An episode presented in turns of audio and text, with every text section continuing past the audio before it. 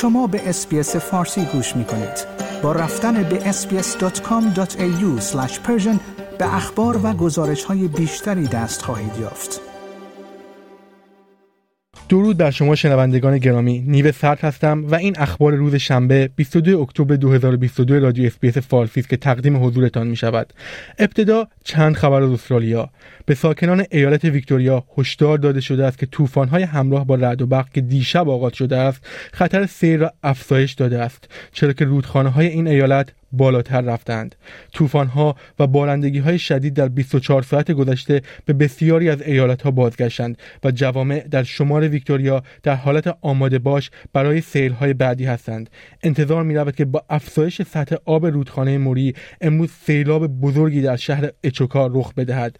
کریس بلکی شهردار شورای رودخانه موری به شبکه هفت گفت که جوامعی که در امتداد این رودخانه زندگی می کنند اکنون منتظر اوجگیری اجتناب ناپذیر آب President. There'll be a, uh, a long time of uh, uh, waiting and watching and being very anxious about whether the river is going to rise any further. And then, most importantly, there'll be a, a big, long period of cleaning up after it eventually does go mm. down. Mm. The community, in the meantime, has done fantastic efforts on both sides of the river to get sandbags out around the uh, vulnerable houses, but uh, this, is, this is something that's going to be around for a few more weeks yet. سیل همچنین بخشهایی از کوینزلند جنوبی از جمله دره راکر را تحت تاثیر قرار می دهد جایی که برخی از جاده ها در حال حاضر زیر آب رفتند در تازمانیا بخش خدمات اضطراری ایالتی به شهروندان هشدار داده که برای بارندگی بیشتر و خطر سیلهای شدید در این آخر هفته آماده باشند. بخش های شمال غربی نیو ساوت ولز که در طول شب تحت تاثیر بارش شدید باران قرار گرفتند کن مورفی کمیسر خدمات اضطراری ایالتی به شبکه هفت گفت که در حال حاضر به چهار هزار ساکن در آن مناطق دستور تخلیه داده شده است. So looking forward, as those weather systems move through, we'll have some more thunderstorms impacting areas now that are already saturated, so we will have some flash flooding. So we are asking people to make some really sensible decisions around travel. Ensure that you're well informed of the weather conditions in your local area. So be prepared to be prepared. برخی از فعالین حقوق دیجیتال از آژانس های املاک می‌خواهند تا داده های کمتری را از اجاره کنندگان جمع آوری کنند زیرا از بخش گسترده اطلاعات حساس میترسند. بسیاری از آژانس های املاک اطلاعات شخصی زیادی را از مستاجرین درخواست می کنند تا بتوانند از ملک خود محافظت کنند. این در حالی است که حک اوپروس نزدیک به ده میلیون استرالیایی را تحت تاثیر قرار داد و شماره مدیکر و پاسپورت آنها را فاش کرد. مدی بانک هم اتفاقی مشابه روبرو شد جایی که جزئیات عملیات بیماران در میان سایر اطلاعات حساس برای باجگیری گرفته شد مارک دریفوس دادستان کل استرالیا می‌گوید شرکت هایی که امنیت اطلاعات خود را تأمین نمی کنند مجازات خواهند شد When Australians hand over their personal information, they have a right to expect it will be protected. As we've seen in recent weeks, our existing privacy laws were left hopelessly outdated by the former coalition government.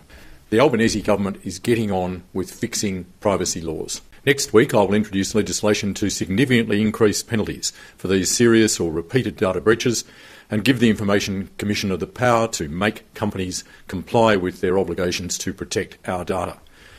جیم چامز خزانه دار در حال به پایان رساندن اولین بودجه است بودجهش است بودجه که به گفته او وعده های انتخاباتی حزب کارگر را عملی می کند و در این حال معقول و مناسب زمان های سخت است. در حالی که دولت موریسون بودجه اولیه‌ای را در ماه مارس ارائه کرد اما پیروزی در انتخابات برای آنتونی آلبانیزی در 21 می به معنای اجرایی نشدن بودجه قبلی بود. قیمت زیاد کالاها و هزینه های کمتر از حد انتظار برای مسائل رفاهی به دلیل نرخ پایین بیکاری خط پایین بودجه را تقویت کرده است. با این حال دکتر چامز به استرالیایی ها هشدار داده است که پسندازهایی که در فساد به دست میآیند و درآمدهای بادآورده از برخی از کالاها اجازه نمی‌دهد بودجه برای هزینه های کلان وجود داشته باشد.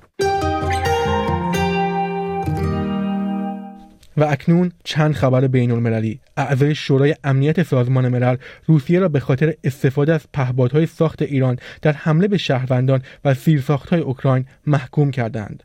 آنها روسیه را به نقض قانون سازمان ملل درباره انتقال پهپادهایی که قابلیت پرواز بیشتر از 300 کیلومتر دارند متهم کردند. اوکراین متخصصان سازمان ملل را دعوت کرده است تا استفاده پهپادهای پهپادهای ساخت ایران را در روسیه بررسی کنند. روسیه و ایران ایرانی بودن این پهپادها را رد کردند. اما جفری درارینس معاون سفیر آمریکا در سازمان ملل می‌گوید شواهدی وجود دارد. In addition to the easily identifiable remnants of these UAVs recovered in Ukraine, there is significant publicly available documentation, including photographs and video of these UAVs being used against Ukraine.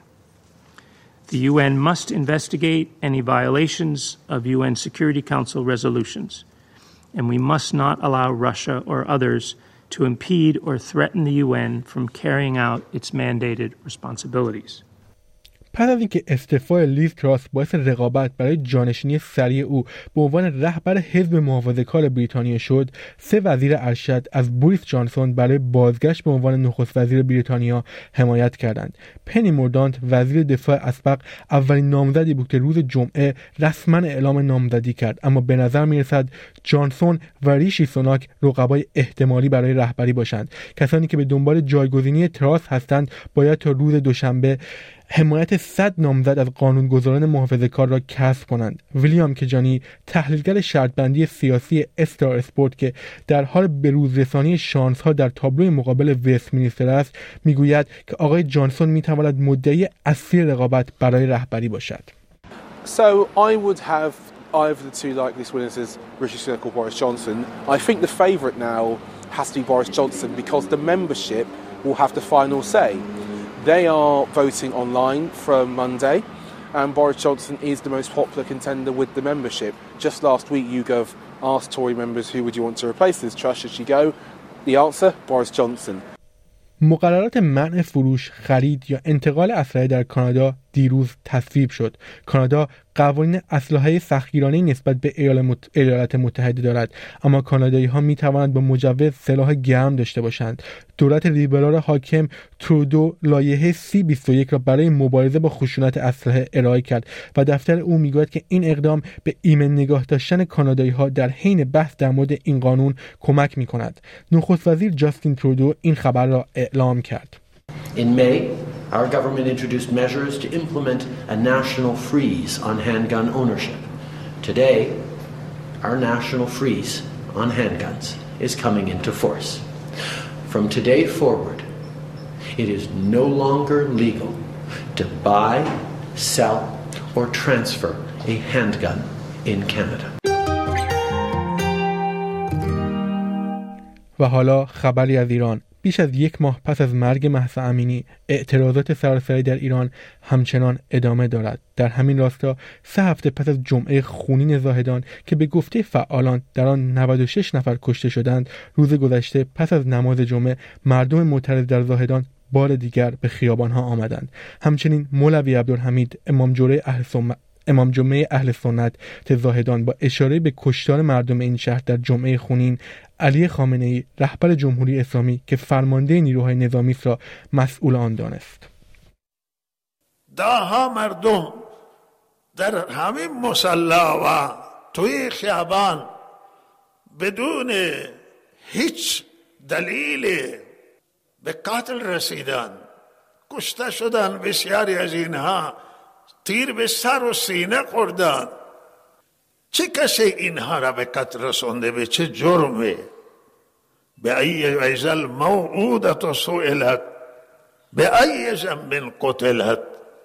به چه جرمی اینها به قتل رسیدن؟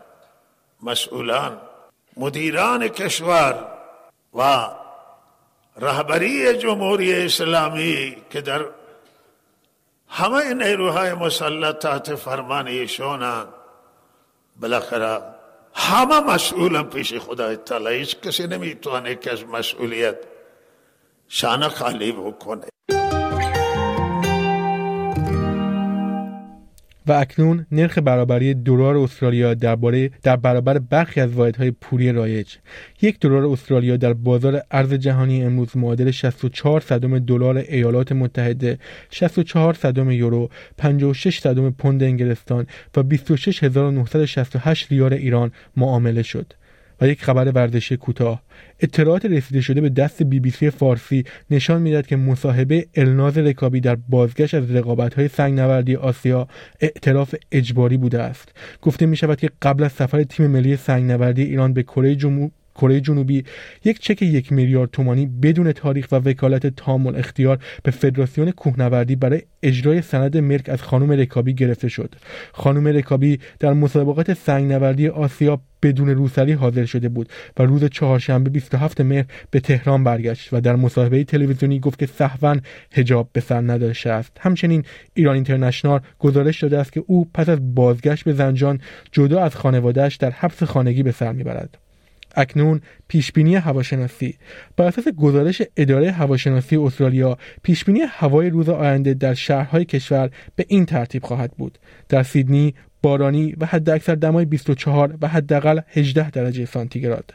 در مربون ابری تا بارانی و حداکثر دمای 18 و حداقل 13 درجه. در بریزبن بارانی حداکثر دما 22 و حداقل 18 درجه خواهد بود. در پرت ابری تا بارانی و حداکثر دمای 23 و حداقل 11 درجه پیش بینی شده است. در ادلید ابری تا بارانی و حداکثر دمای 20 و حداقل 13 درجه خواهد بود. در هوبارت ابری تا بارانی و حداکثر دمای 14 و حداقل 10 درجه پیش بینی شده است.